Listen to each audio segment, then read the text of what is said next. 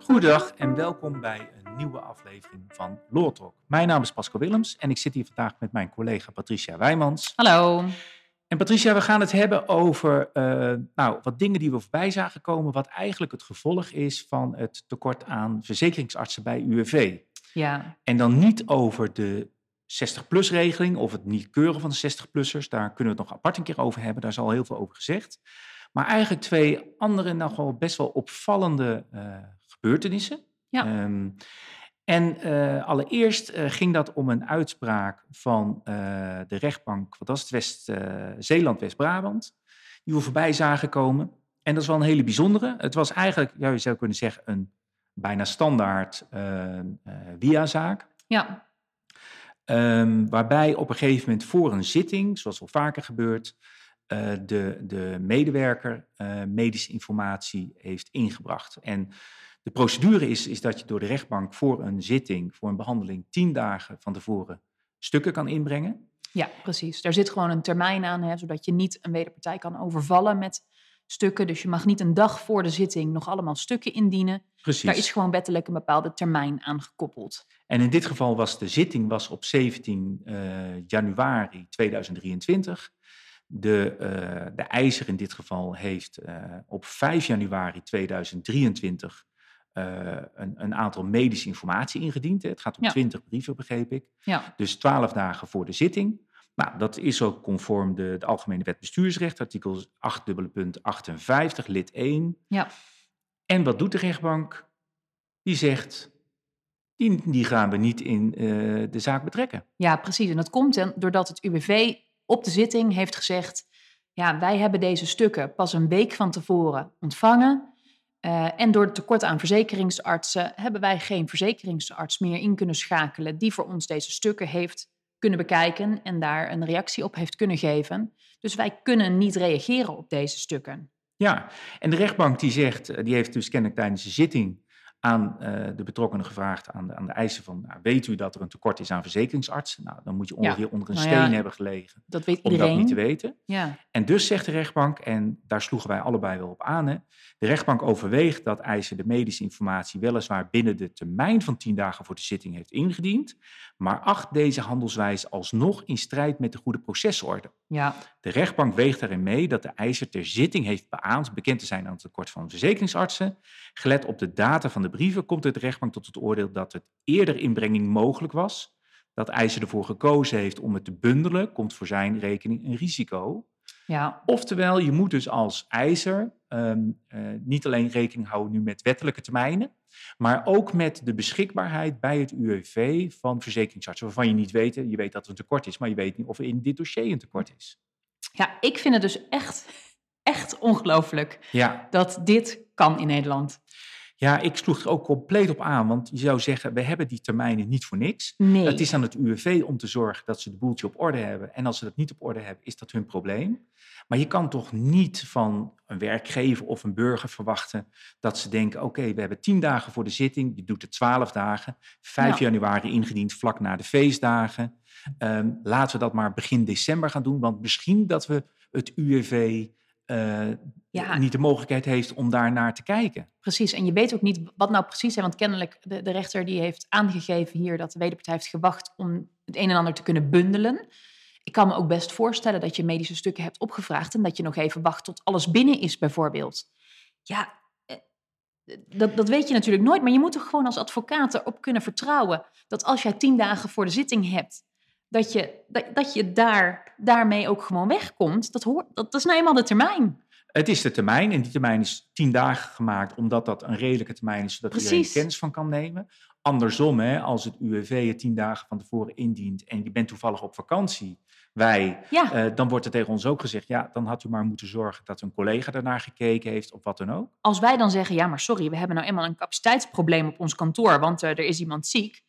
Ja, dan, dan wordt daar ook niks mee gedaan hoor. Nee, ja, ik, ik vind het ook heel gek, want die termijnen in het bestuursrecht zijn kei en keihard. Hè. Ben je zelf één dag te laat met het indienen van een stuk, Ja, ehm, dan eh, ben je ook eh, het haasje. ja, Ehm, en dat de rechtbank hierin de, de medische stukken buiten beschouwing laat, omdat ze vinden je had eigenlijk rekening mee moeten houden dat het UWV er mogelijk niet had kunnen kijken. Eh, in het kader van de goede procesorde. Ja. Ehm, ja, nou, wij, wij sloegen Ja, allebei ik stijl echt- achterover. Precies, ik vind dit echt... Ehm, en ik kan me haast niet voorstellen dat dit rechtspraak breed eh, gedragen wordt. Nee. Ehm, en nogmaals, het gaat me niet om, om het UWV hier aan de schandpaal te nagen, want die zitten met dat tekort, dat snap ik. Maar het kan toch niet zo zijn dat de rechtbank eh, dit eh, op konto van, van, van ja, burgers gaat, eh, gaat, gaat leggen. nee. Ehm, en in dit geval, en ik ga het gewoon noemen, de, de rechter is eh, meester JMC Schuurman Kleiberg. Ja, die vind ik gaat hier ehm, haar boekje te buiten. Ja, eens. Eh, en ik hoop dat hierin ook naar, of zoiets bij de Centrale Raad wordt neergelegd. Ehm, het procesrecht is ook om de burger te beschermen. En natuurlijk ook het UWV, maar die termijnen zijn er. En die gelden voor beide evenveel. Precies, je kunt niet, wat, wat, ik, wat ik steeds vaker toch, nou ja, het, het gevoel dat ik steeds vaker krijg, is dat er gewoon wordt gemeten met twee maten. En dat voor werkgevers en hier burgers eh, de strenge maat geldt. En dat het UWV ja, het niet zo nauw hoeft te nemen met de regels. En dat daar gewoon een, een andere maatstaf voor geldt. Ja, Ja, daar het- word ik heel kwaad van. Ja, en het is ook wel, het is soms frustrerend als wij op de zitting komen en Ja. er zit dan een vertegenwoordiger van het UWV. En, eh, het komt best vaak voor dat die eigenlijk niet zo goed op de hoogte is van de zaak. Ja, dat komt heel vaak voor. Ehm, dus dat de discussie op de zitting die je dan met de rechter wil voeren en met eh, het UWV over de zaak, dat je die inhoudelijk eigenlijk niet goed kunt voeren. Ehm, en nogmaals, dat verwijt ik die persoonlijk die medewerker niet, want die moet ook zijn best doen, maar dat heeft wel met het systeem erachter te maken. Ja, En als het gaat om, eh, zeker als je ziet wat de impact is van dit soort zaken op zowel werkgevers als medewerkers, ja, ehm, die is enorm. Dan vind ik dat daar een zorgvuldige behandeling bij moet. En als er te weinig capaciteit is, dan moet daar naar gekeken worden. ja. Maar de gevolgen mogen niet afgewenteld worden, ook als je dus een tekort hebt aan die verzekeringsartsen, in dit geval, op eh, nou ja, zeg maar de, de rechtzoekende. ja En dat is, dat is wel het, het nare hieraan, want eh, het tekort aan verzekeringsartsen is er al, maar het tekort aan bezwaar- en beroepsverzekeringsartsen is, naar ik heb begrepen, nog groter. Ja, Waardoor blijft die zaak ook veel langer eh, liggen. ja. Ehm, met alle gevolgen van dien. Ja. En als je dan ook in zo'n procedure dat tegengeworpen krijgt. Ja, in dit geval was het twaalf dagen voor de zitting. Wanneer is het dan wel goed? Ja, Is precies. twee Hadden ze dan, hadden ze dan december moeten... Ja, nou ja, ik vind... Ja, je kunt er gewoon echt niks goeds over zeggen. Sorry. Nee, nee. Laten we ook eh, En- hopen dat en dit niet de norm is. Maar het, het reden dat we dit bespreken is ook echt om hier de discussie over te voeren. Ja, Eh, ik hoop dat dit ook opgepakt wordt en eh, nou ja, dat we met z'n allen hiervan vinden dat ja, deze rechter gewoon even een slechte dag had. Ook dat hebben rechters Ja. soms, net zoals iedereen dat een keer heeft. Dat mag, maar laten we alsjeblieft dit niet als de nieuwe norm eh gaan nee. Nou ja, en weet je, het is gewoon echt een, een, wat mij betreft, steeds groter probleem aan het worden. Dat hele tekort aan verzekeringsartsen. Want ja, eerst, want het piept en kraakt. Precies, aan alle kanten. En het begint voor mijn gevoel ook eh, aan steeds meer kanten te piepen en te kraken. En het heeft steeds meer gevolgen. En daar moet, moet gewoon iets aan gedaan worden. Ja, want dat, dat brengt meteen bij een ander punt. Eh, eh, we hebben gehad over, nou ja, in dit geval verzekeringsartsen bezwaar en beroep. Ja, Hè, waar dus een, een chronisch tekort, ze zijn overal tekort, maar op dat vlak kunnen ze moeilijk worden of tijdig worden ingezet. We hebben natuurlijk de 60-plus regeling, hè, eh, waarbij eh, eigenlijk voor gekozen is om die eh, met toestemming weliswaar van werkgever, werknemer, maar niet meer medisch te laten beoordelen. ja ook als het gaat om drifttoets. Ja, precies. Ehm, en het laatste waar we eh, dan eh, hebben, ja, in deskundige oordelen. En daar kwam eh, recent ook op LinkedIn, eh, zagen wij allebei Ja. een brief voorbij komen. Ja, maar ik heb het ook in mijn praktijk al gezien dat ik een, een brief kreeg van een klant van ons. Eh, er is een deskundige oordeel aangevraagd en dan zegt het UWV gewoon simpelweg: ja, we hebben helaas geen capaciteit aan verzekeringsartsen, dus we, de wachttijd is meer dan een half jaar. We nemen uw aanvraag niet in, in behandeling. Ja, En dan wordt er dus gewoon geen deskundige oordeel afgegeven. Precies, en eh, terwijl dat, eh, dat is gewoon een wettelijke taak hè, van, Ja, van, van het UWV, van de verzekeringsarts. Artikel eh, 32a van eh, wet SUBI, die zegt dat het UWV zo'n deskundig oordeel moet afgeven Ja.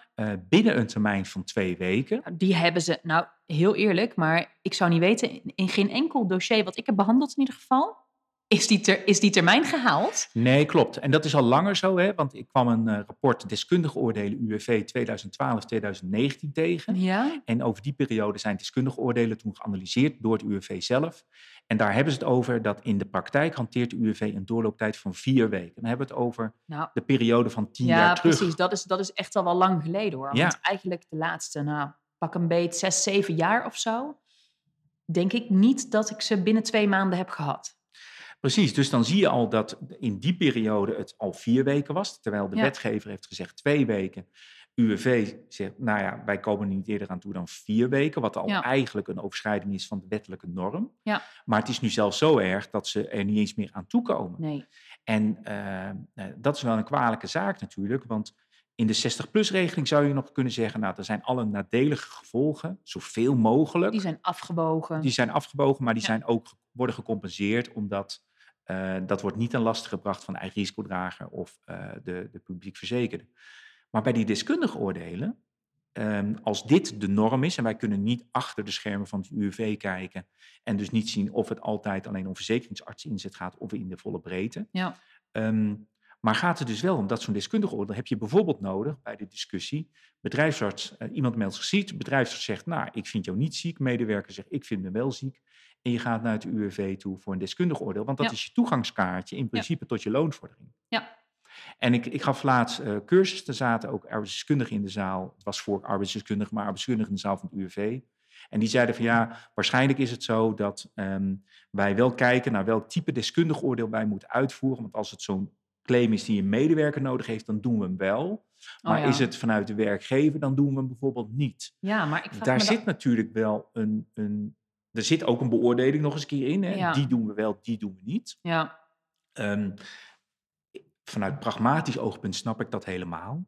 Maar vanuit de wettelijke taak van het UWV en de verplichting die ze daarin hebben, ja. snap ik dat dus niet. Nee, weet je, helemaal omdat ik ook zie dat er in eh, bijvoorbeeld bij beoordelingen van reïntegratie-inspanningen best wel heel strak gekeken wordt naar wat heeft een werkgever gedaan, wat had je anders kunnen doen. Ook daarin is het deskundige oordeel een middel om nou, een, een, een impasse te doorbreken. Of eh, ja, soms heb je dat gewoon nodig om verder te kunnen met je reïntegratie. En het UWV, ja, die, die laat dan zelf steken vallen, maar wordt daar dus niet voor gesanctioneerd. Terwijl ja. een werkgever, anderzijds, als een werkgever ergens een steek laat vallen, dan heb je zo een loonsanctie. Het is een enorm blijk eh, van onvermogen natuurlijk dat het UWV gewoon ja, overvraagd is en dus niet de capaciteit heeft om niet alleen dus die, met die 60-plussers, dus die achterstanden in de WIA, Ja, eh, maar dus ook een bezwaar in beroepszaak, ook eh, in dit geval eh, de, de deskundige oordelen. We zien natuurlijk ook bij ziektewetbeoordelingen, die vaak ook zonder inzet van een verzekeringsarts worden gedaan, omdat Ja. die achterstanden zijn. ja, Er zijn zoveel vlakken waar het misloopt dat je je bijna afvraagt van moeten we... eh, kijk, de 60-plus-regeling is geprobeerd om in die capaciteit te gaan schuiven. ja. Maar, Maar, ik heb de indruk dat er zoveel gaten Ja. vallen, dat we misschien nu moeten nadenken dat tot we aan een nieuw systeem zitten, of die nadelige gevolgen niet veel breder, zeg maar, maatschappelijk moeten worden verdeeld. ja, Hè, Ja. Of we daar niet naartoe moeten. Omdat nu is het, eh, er staan zoveel lekken dat, ja, weet je, eh, het schip gaat toch wel zinken. De de vraag is alleen hoe snel gaat dat? ja, En hopen Ja. dat we voor die tijd een nieuw, nieuw stelsel hebben. Ja, ja, ja, eens. Maar dat nieuwe stelsel, dat, dat zie ik ook niet zo 1, 2, 3. Nou ja, de, de, het rapport van de, van de commissie Octa's die daarmee bezig is, wordt dan eh, zomer volgend jaar verwacht. Ja, Maar ja, voordat we op basis daarvan natuurlijk nieuwe wetgeving hebben, eh, ja, ik verwacht ook 2025 op zijn vroegst, hè, als we een beetje geluk hebben. ja. Eh, laat staan dat de uitvoeringsorganisatie van, van het UWV daar dan ook op aangepast is. Dus dat gaat wel even duren. Ehm, maar de problemen zijn, zijn groot. En Nou ja, en ze worden steeds groter. En ze komen elke keer, zien wij, op het bordje van een werkgever of een, eh, een verzekerde terecht. Ja, en wat zou, wat zou dan een oplossing zijn? Want als je zegt, oké, weet je, de, de korte is, we leggen het steeds bij de werkgever neer of de verzekerde. eh, zou het dan via zo'n algemeen arbeidsongeschiktheidsfonds moeten gaan? Eh, Dat het daar overal verdeeld wordt? Misschien wel, maar in ieder geval denk ik bijvoorbeeld als je een werkgever hebt die een deskundige oordeel heeft aangevraagd, maar het UWV, nou ja, een nul op zijn request heeft gekregen van het UWV, denk ik dat je daar al heel kritisch moet zijn of je die werkgever überhaupt een loonsanctie kunt, eh, kunt geven. Ja, En dat heeft natuurlijk ook wel weer consequenties voor een werkgever en een werknemer, want een werknemer zit misschien juist wel weer op die loonsanctie te wachten. Maar ja, de vraag is inderdaad of dat dan, of dat dan redelijk is voor zo'n werkgever om daar dan de prijs voor te betalen. Ja, ik heb wel zitten denken van wat zou je als tijdelijke maatregel kunnen doen en toen moest ik denken aan die zelfscankassas die je tegenwoordig hebt. Ja. Uh, er is natuurlijk wel wat over te doen. Maar het is niet voor niks dat ziekenhuizen, eh, ziekenhuizen moet je mij horen, eh, supermarkten uh, ervoor kiezen om steeds meer zelfscankassa's te gebruiken. Waarbij het risico zit natuurlijk dat er wordt gestolen. En de laatst waren wat berichten dat dat natuurlijk is toegenomen. Maar vaak weegt dat toch op tegen de hogere kosten. Ja. Um, zou je niet een systeem kunnen hebben waarbij je zegt: oké, tot we het nieuwe systeem hebben, is dat we bijvoorbeeld alle via-zaken aan het einde van de wachttijd, uh, mits goed begeleid, of mits begeleid door een, een bedrijfsarts of arbodienst, krijgen automatisch op basis van het bedrijfsartsoordeel, hè, dus we gaan uit van dat oordeel, um, uh, gaat die door de rifttoets heen, wordt die uh, gedaan. Dus we gaan dat versneld aannemen. Ja. En steekproefsgewijs gaan we ze eruit vissen, ja. kijken. Um, of dat wel goed gegaan is. Dus ja. andersom, dus niet alles beoordelen, maar ja. steeds proefsgewijs. Ja. Misschien niet ideaal, nee, maar is het, niet, maakt het maar... wel helderder. Van in principe krijg je het um, onder de voorwaarde dat bijvoorbeeld werkgever, werknemer en de bedrijfsarts alle drie de handtekeningen onderzetten. Oké, dit is wat we er hebben gedaan, dit is het resultaat. Ja. Um, dat zou misschien een tijdelijke oplossing kunnen zijn. Dan filter je in ieder geval alle nou, normale gevallen, filter je er meteen Die kunnen in principe makkelijk door die poort. Ja. Je hebt ook niet de leeftijdsgrens hè, van 60, waar een discussie over is. Waarom is het 60, niet 59? Ja. ja, dat komt omdat uit onderzoek blijkt dat vanaf 60 uh, zeg maar de kans op werkervatting veel kleiner is. Maar ja, dat blijkt ook omdat ze gewoon een cohort hebben genomen tot 60. Ja. Het is niet dat tussen 59 en 60 objectief iets is veranderd. Nee. Hè, dus eh, dat maakt het verschil. Nee, en sowieso vind ik het onderscheid op leeftijd altijd wat lastig uit te leggen. Uh... Dat is ook lastig in dit geval. En ook valt we zuur uit als je net 59 ja. bent.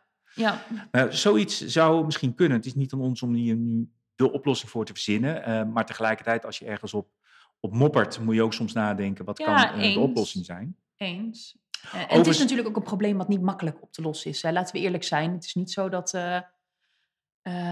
dat we kunnen zeggen: joh, weet je, het is heel makkelijk om voor dit probleem een oplossing te verzinnen. Daar worstelt het kabinet natuurlijk ook al jaren mee. Nou ja, en ik denk dat nog rigoureuzere maatregelen tot we het nieuwe stelsel hebben gewoon nodig zijn.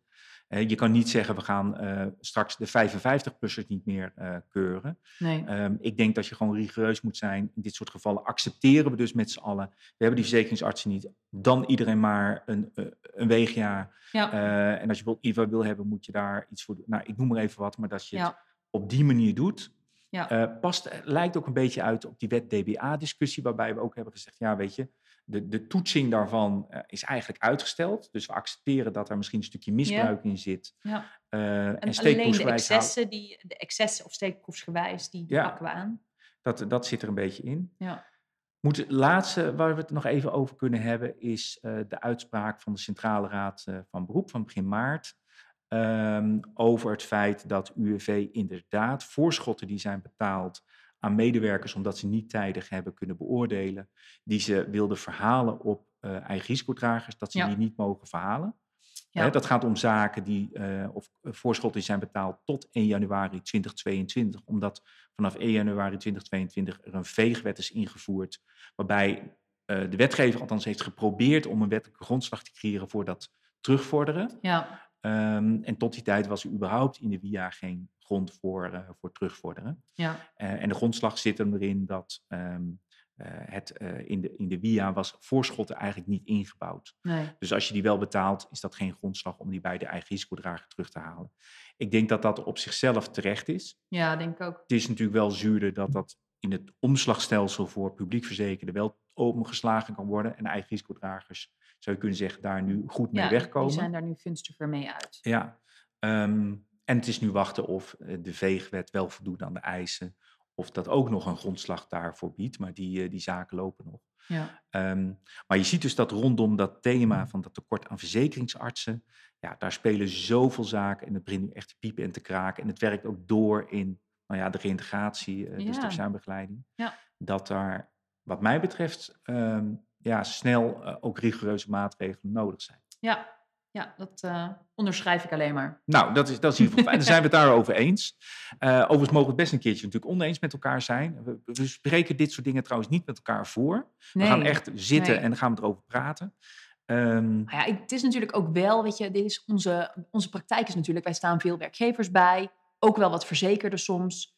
Ehm, en dan loop je echt tegen dit, dit, deze oneerlijkheid aan. ja, Ja, dat, eh, dat maakt denk ik dat wij eh, allebei op dezelfde manier wel een beetje naar dit soort zaken kijken. Ja, kijk, en dat mag. Hè. Het is, hoeft niet per se een objectieve podcast te zijn. We geven gewoon onze, onze visie en mening over dit soort juridische Ja. onderwerpen. Ik merk wel als ik tijdens een training dit soort verhalen vertel, en je hebt dat ook wel eens gehad, dat mensen van het UWV zich dan vaak aangesproken voelen. Het is nooit op de medewerkers persoonlijk bedoeld, want ik snap echt hè, dat als je in die organisatie zit en je moet dit doen, dat je ook met je handen in het haar zit. Zo is Ja, het niet. Alleen het is, het is wel zuur als je als, eh, nou ja, als, als werkgever of werknemer of arbeidsdienst de maat gemeten wordt door het UWV.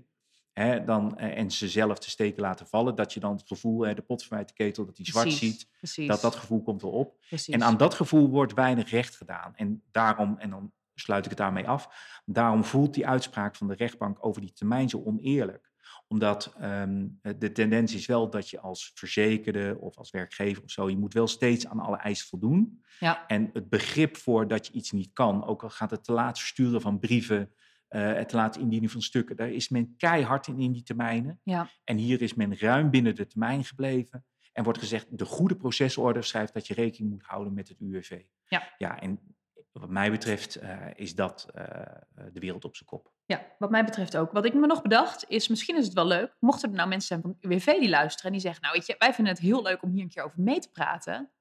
Dan nodigen we ze bij deze van harte uit om een keer aan te zeker. sluiten. Doe Dus- dat vooral. En als je zegt van we willen daar gewoon die discussie over voeren, Ja. eh, heel erg graag. Daar staan wij zeker voor open. Ja, dus eh UWV'ers meldt u eh, allemaal. Ja, Alhoewel ik me ook voor kan stellen dat jullie heel erg druk zijn met het wegwerken van achterstanden. Maar ja. ehm, daar komen we vast wel uit. Ik wil iedereen bedanken weer voor het luisteren naar deze Law Talk. En graag tot de volgende keer. Tot de volgende keer.